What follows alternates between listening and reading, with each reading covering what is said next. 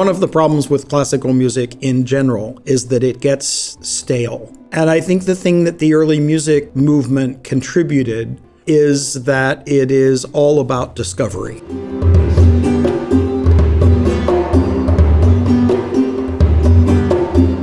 My new violin teacher was an older player in the Columbus Symphony Orchestra who thought that the best thing for a young boy learning to play the violin would be to play etudes. Only etudes, no music, only etudes all the well, time. I, I think that the art of an instrumentalist in the 16th, 17th, and 18th centuries was largely based on the performer's ability to improvise.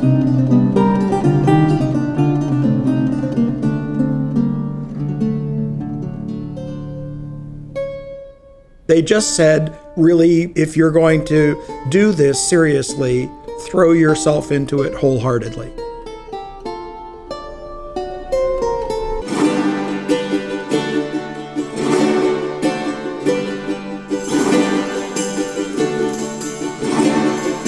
Hey everyone, and welcome back to All Strings Considered. I'm your host, Scott Wolf. All Strings Considered is brought to you in part by Guitar Salon International, the world's largest selection of fine classical and flamenco guitars and accessories. Today, I am incredibly excited to bring you the music and wisdom of the incomparable Paul O'Dette. Though he truly needs no introduction, I'm going to go ahead and do it anyway. One of the leading figures of the early music movement, guitarist, lutenist, and conductor, Paul O'Dette, has performed in festivals in virtually every major city in the world. He's made over 120 recordings, among those the complete solo works of John Dowland. He is professor of lute and the director of early music at the Eastman School of Music, and the artistic director of the Boston Early Music Festival. I could go on all day listing his accomplishments, and I feel so honored that he agreed to have a chat with me.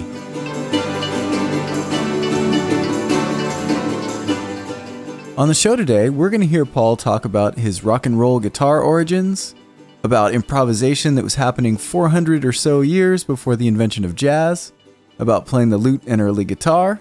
Also, for you flamenco guitarists out there, we're going to hear Paul O'Dette play some seriously amazing music from nearly two centuries ago that's in that 12 beat cycle that we love so much in flamenco. But let's start at the beginning.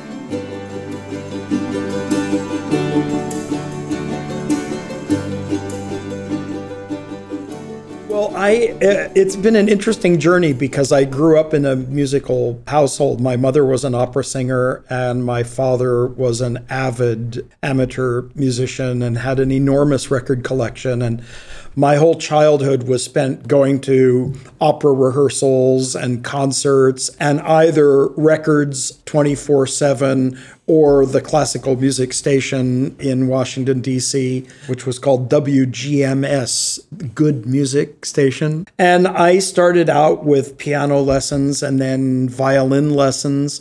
And then we moved to Columbus, Ohio. And my new violin teacher was an older player in the Columbus Symphony Orchestra who thought that the best thing for a young boy learning to play the violin would be to play etudes. Only etudes, no music, only etudes all the time.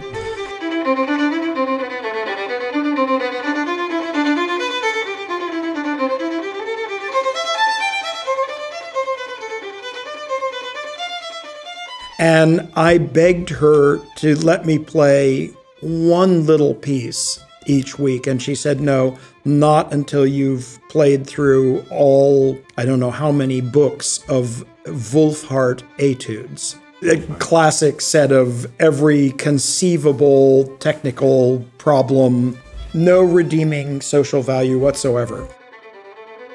And I faithfully practiced my Wohlfahrt etudes and desperately begged to be able to play one little piece of music that I would enjoy practicing. And she said, No, not for several years until you've played all of these etudes. And I got really frustrated. And so I quit taking violin lessons. I had been delivering the morning newspaper in Columbus, getting up at four o'clock in the morning, delivering the paper every morning, seven days a week. Winter, Four o'clock in the morning, walking around the neighborhood for an hour and a half, and then trying to go back to sleep a little bit before going to school. And I saved up my newspaper delivery money to buy an electric guitar, a Fender, and an amplifier. And I taught myself how to play Hendrix and Clapton licks off of recordings. I just sat and put the needle down, picked out the first five or six notes and put the needle down and got the next ones and and I went through one piece after another and taught myself how to play the electric guitar. I was rebelling not against my parents but against this maddening violin teacher. Because my parents said, if you're interested in learning how to play the electric guitar, all we ask is that you do it on the highest possible level. They weren't inclined to say, no, this is horrible, this is anti music, you can't possibly do this. They were totally supportive. Mm-hmm. They just said, really, if you're going to do this seriously, throw yourself into it wholeheartedly. And so I did. And I was playing rock guitar in an, in uh, I had two different groups, one in junior high school and one in high school in Columbus. The trio that we had in high school was called Froth and we played mostly Hendrix, Cream, some stuff that we wrote. I wrote one song based on the first movement of the Prokofiev Sixth Piano Sonata.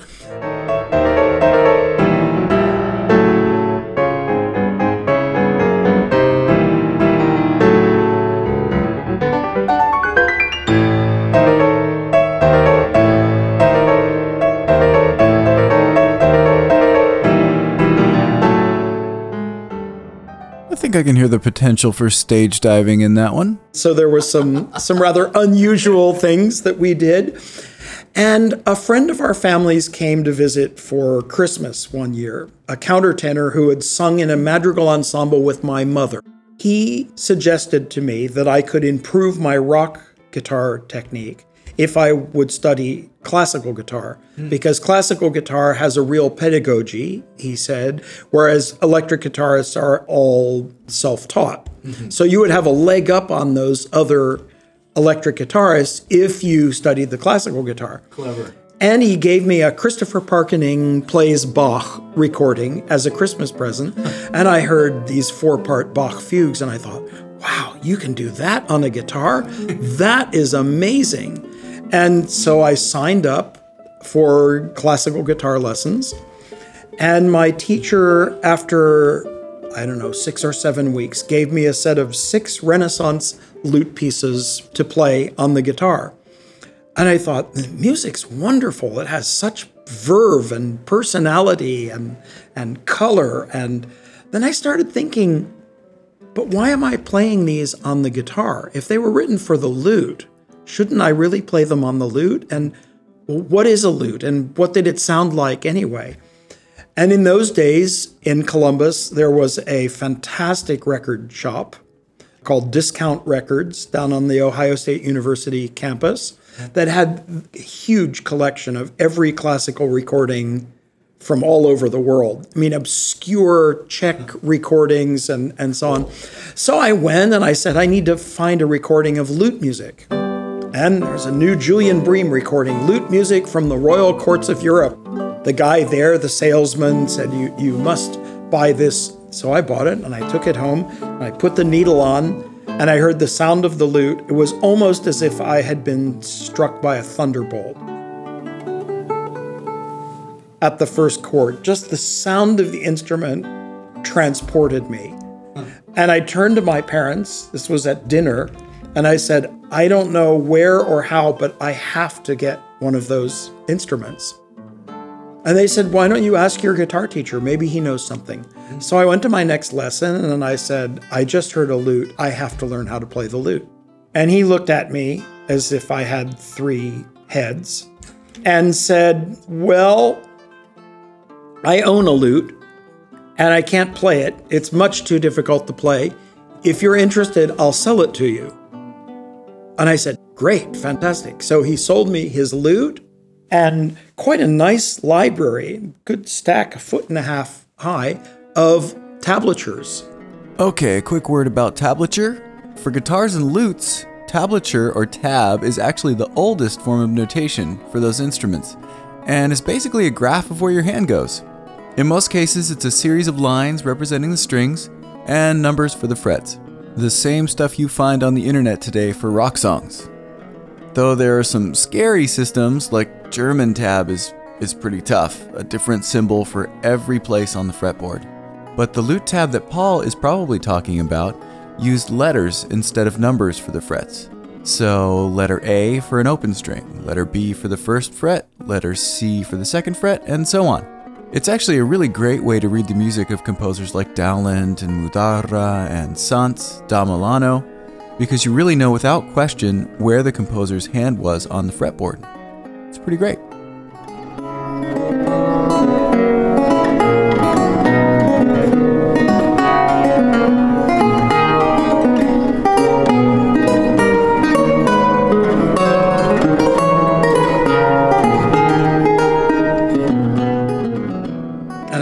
The whole collection and the lute for $500. Got the lute home, looked at it, and I saw the action was about an inch and a half off of the fingerboard. And I thought, Hercules couldn't play a C major chord on an instrument set up like this. It's impossible. So I phoned a local guitar maker in Columbus and I said, um, Could you adjust the action on this lute that I just bought? And he said, Sure, bring it in. And he looked at it and he said, Oh, yeah, that's a mess. So he lowered the action so that it was like that of a classical guitar, gave it back to me after two days. I started playing the six Renaissance lute pieces on the lute and took them to my next lesson. So there's a week that has transpired bet- between my buying the unplayable lute and playing these six pieces. on the lute, my guitar teacher said, You couldn't play. And as soon as I played these pieces, he, he said, uh, how, how did you do that? And I showed him the action, and he immediately said, Why didn't I think of that? Well, I think it's really significant that it didn't occur to him to, to try and fix the action. Because in those days, this was in 1970, the perception of old instruments was that they were primitive and unsophisticated and unwieldy and impossible to play. With that perception in mind, he just assumed, well, we know the lute was a difficult instrument to play. He, he never questioned the setup of the instrument. And as a naive teenager, I just thought, well, this doesn't make any sense to me. Why don't we just lower this action, make this thing playable?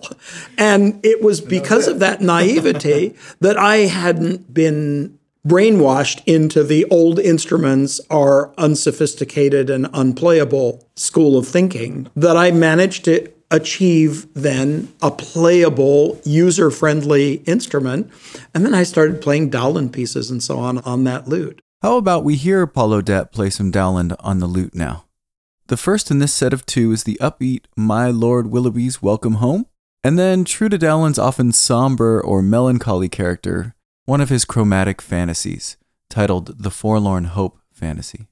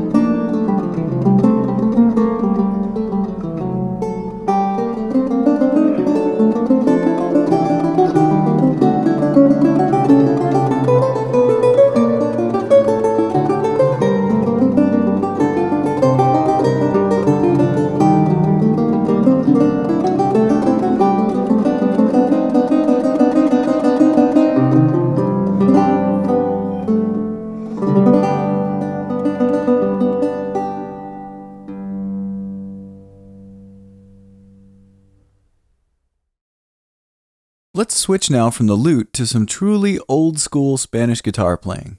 Paul O'Dette has an excellent album titled Jacaras, J A C A R A S, that features the music of Spanish guitarist and composer Santiago de Murcia. You said you were interested in something from Santiago. How did you end up getting together with the percussionist for that one? Um, Pedro Estevan is a very beloved percussionist with medieval and Renaissance ensembles in Europe. He works a lot with Jordi Savall in Spain. And so I'd done quite a few projects with Pedro, and I said, because of the accounts of performances of Spanish guitar music in the 17th and 18th centuries, there was often a castanet player or two involved or other percussion instruments. Guitars accompanying dances, there were often multiple guitars so that one player would strum kind of rhythm guitar and the other guy the lead guitar plays the tunes and the and the variations. So we invited Pedro to play percussion on that. Andrew Lawrence King as an early harp specialist to play uh, harp and then Pat O'Brien and Steve Player to uh, Baroque guitar colleagues of mine played various sizes of guitars in the in the rhythm section. Are there works on this album that you consistently play live? Oh, I play lots of them. There are lots of great ones. In the excitement category, there's one of the earliest fandangos. It's like the great great great grandpa of the fandango de Huelva, the same fandango that so many of us play on the flamenco guitar.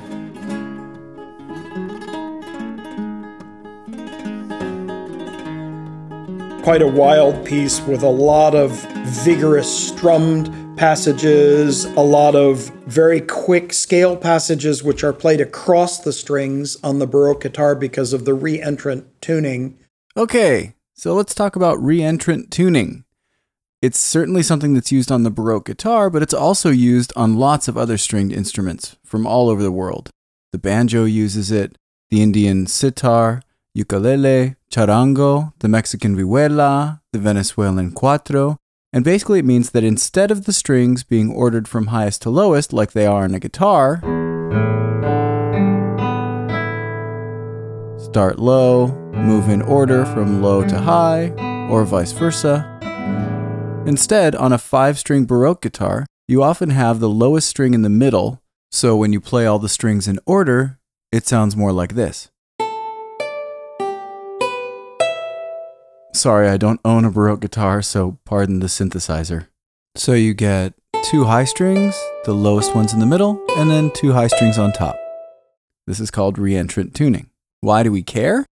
Well, for one thing, it lets you do scales that have this really lovely sound that we call campanella, which is the Italian word for bells. On the guitar, the typical way to play a scale is to play a couple notes on one string and a couple notes on the next, meaning each new note you play is also stopping its predecessor.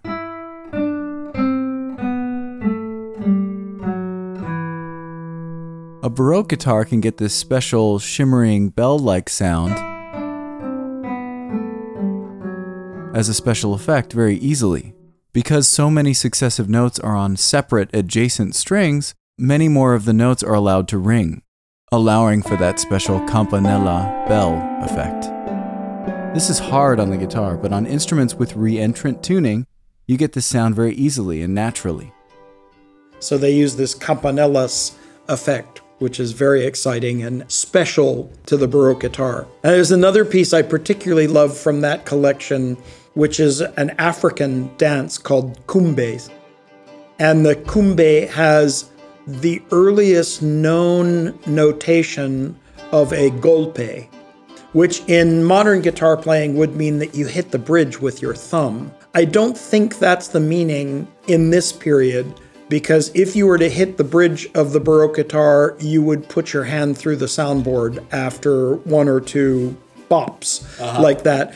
But I decided to imitate a lot of South American folk guitar techniques where you hit the string, you you play the note and hit the string, which makes a percussive uh-huh. sound for playing that. So there's a notated offbeat golpe in this kumbes, oh, uh, cool. which I think is really special and is very African in character. So I'm going to play you a set of three pieces off Paul O'Dette's album Jacaras, featuring works by guitarist and composer Santiago de Murcia, the first is that early fandango we heard about. The second is a jacara, which uses that same great 12 beat pattern we hear so often in flamenco alegrias and bulerías. And the last will be the cumbes, with the earliest known notated golpe.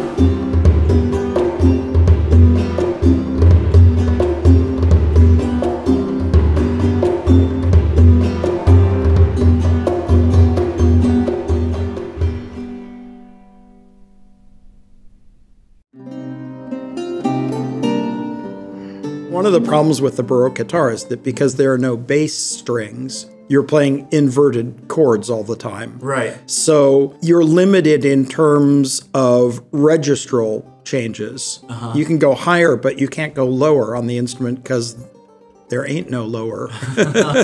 and also because of the tuning, they tended to write in the same keys all the time. So most of the pieces are in D minor or A major or C major or something like that. So in programming Baroque guitar music, I always have to find some way to relieve the potential tedium of the same kinds of sounds all the time. So, what is it about early music that makes it so enticing for you? Well, I think the thing that's important about it is that it is all about discovery. And one of the problems with classical music in general is that it gets stale and gets stuck in a rut.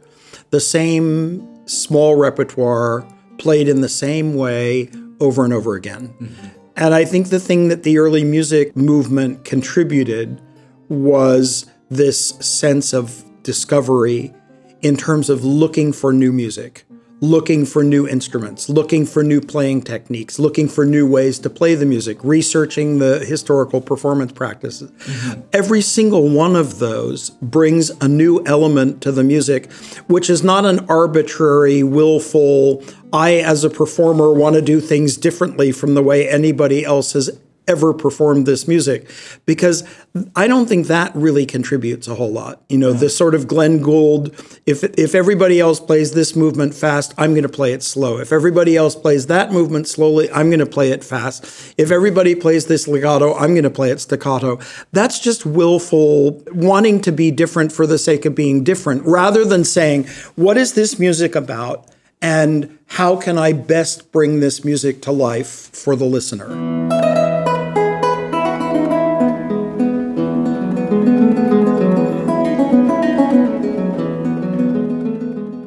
So, speaking of performance practice, talk to me about improv a little bit in early music. I think that the art of an instrumentalist in the 16th, 17th, and 18th centuries was largely based on the performer's ability to improvise. The modern tradition where you play compositions by other composers and you try to play them better or more effectively than other people was not a concept Mm-hmm. in those periods. Instead, you were trained on how to improvise over ground bases, mm-hmm. on Passamezzo, Romanesca, Folias, Passacaglia, Chacona. A ground bass or a basso ostinato is more or less the world's first version of a chord progression. Players would improvise melody lines over a repeating bass line, and a repeating bass line frequently implies the same chords. This kind of improv was called divisions or diferencias or falsas, which is probably where we get the flamenco term falseta. Some of the more popular of these bass lines were eventually named. Here's a little bit of a folia from Jordi Savall, and you'll hear the second time through the progression some divisions.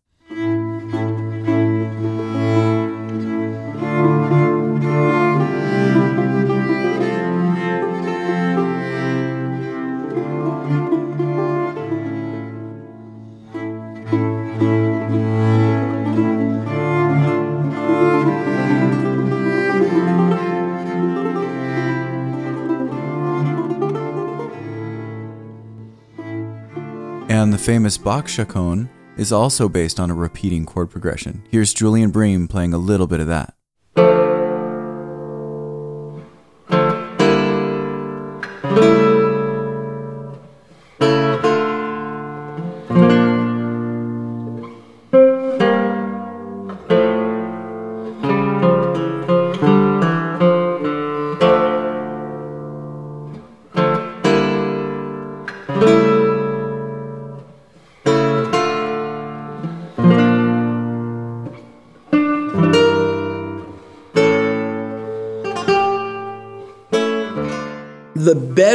You were able to improvise different, more interesting variations that hadn't been heard by other players, determined the way in which you were regarded by other players and the public.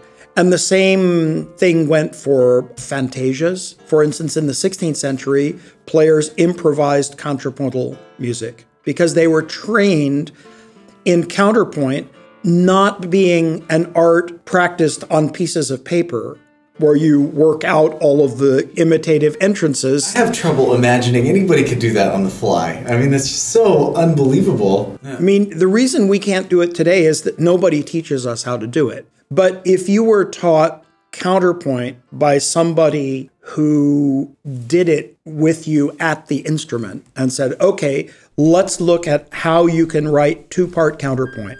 So here's a typical subject, and here are the possible places where you can have imitation at the fifth, imitation at the octave, etc. And you would do exercises for months and months and months of all kinds of contrapuntal subjects concentrating on two part imitative counterpoint.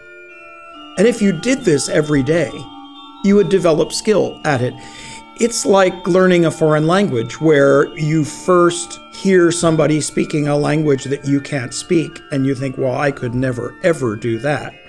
And then if you were to have good training, you would start to see after a while you would acquire vocabulary, you would acquire an understanding of the grammar, you would learn how to say very standard things that you would have to do every day. If you were learning how to improvise counterpoint or even improvising variations on a ground bass, mm-hmm. you would learn stock cliches to start out with. And then what separates the mediocre, the average musician from the great musician is that the average musician plays only cliches. Right. And the great musician is somebody who knows how to push the envelope. So you're doing something, oh, no one's ever done that before. And that's where the real skill comes in uh-huh. for that kind of thing. And I think gradually performers of early music are getting better and better at being able to spontaneously ornament music. While somehow having a sense for the idiom. Right and having played enough ornamented examples. I mean, if you're playing a madrigal and it's a famous madrigal like Ancor che col partire of Cipriano de Rore, and you look at 12 different people's uh, arrangements of it, their ornamented versions from the 16th century, you would start to acquire a sense of the kinds of things that they would do.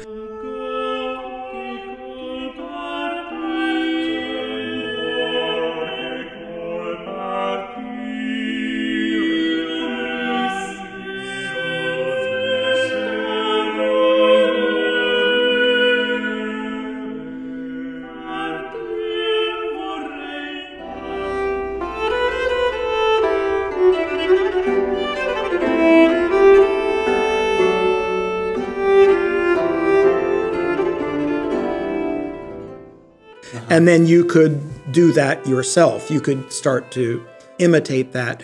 Where I don't think we've even started is cultivating the skill at improvising uh, imitative counterpoint. Organists learn how to do this. In fact, it used to be standard practice at the Paris Conservatory. Your graduate recital did not used to consist of let's see how many of the most difficult pieces in the organ literature you can play note perfectly in a recital, which is how we tend to do things today, but rather the professors would give you a fugue subject and would say, okay, in the style of Buxtehude. Here's another subject in the style of Bach. Another subject in the style of Mozart. Another one in the style of Reger or whatever the organists feel is important. But the exam was how well can you improvise? The only way you can improvise in a style is if you know that style inside out and backwards. Mm. So that's why improvisation is so important. Because if you just noodle aimlessly, that's not really good improvisation. That's just structureless noodling. And then the problem with that is that if you're just improvising without any structure, one is bound to combine Renaissance diminutions with Joe Pass, with Jimi Hendrix, with flamenco guitar licks, with you're likely to end up with a complete mishmash uh-huh. unless you really have a structured way of, of going about it. Mm-hmm. But some of the descriptions of lute players in the in the 16th century just sitting down and improvising for a couple of hours. Probably all kinds of different music. Contrapuntal fantasias, dance pieces, because a lot of the dances were based on ground bases. Yeah.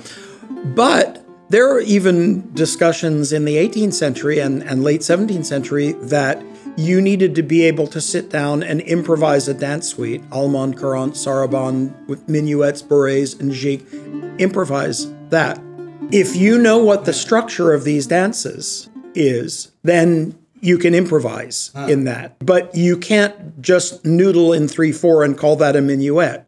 You know, you need to have the two bar phrase, the two bar phrase, the four bar phrase, so that you have the right structure for each of the sections. Uh-huh.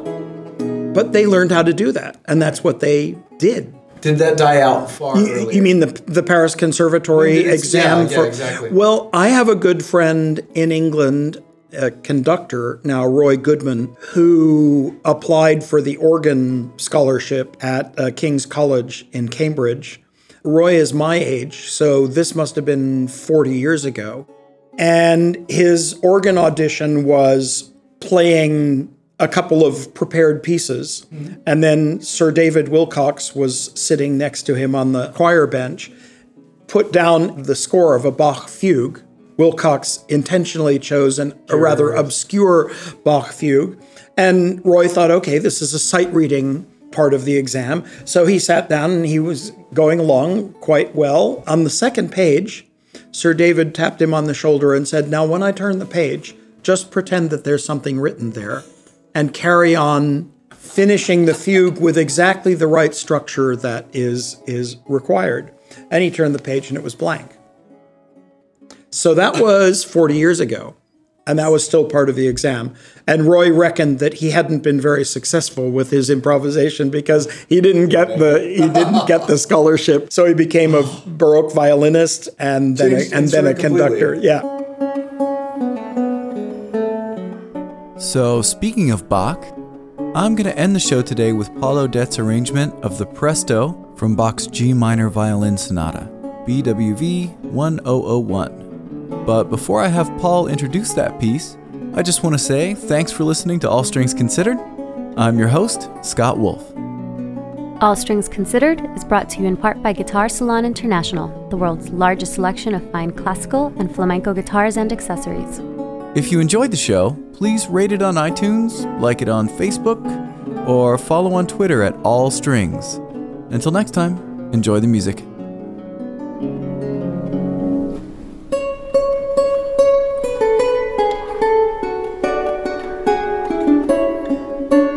I'm very partial to the G minor violin sonata arrangement that I made. I think it works so beautifully on the lute. There's the famous G minor fugue, there is a Siciliana, and then there's a fantastic presto, okay. which I added a bunch of bass notes and extra things too, because the violin is mostly monophonic in that. So I filled out the harmonies and so on. And so we know that Bach loved the lute. He included it in several vocal works in the St. John Passion, the original version of the St. Matthew Passion, in the Trauer Ode, which is one of the cantatas. He invented a harpsichord with gut strings to sound like a lute about which the observers at the time said of this gut strung harpsichord, it sounded almost exactly like a lute, except that the lute is better and more expressive because it has dynamic and timbral variety, which the keyboard instrument doesn't. Mm-hmm. So I think you could infer from that that because Bach preferred to play his solo violin works at the keyboard where he could realize all of the harmonies and, and the counterpoint and the bass lines. Preferably a keyboard with dynamics. That's exactly what the lute is. Mm-hmm. So, my feeling is that lute versions of the Bach violin pieces are the optimum. it's exactly what he had in mind. So, in making this arrangement, I was thinking like a lute player.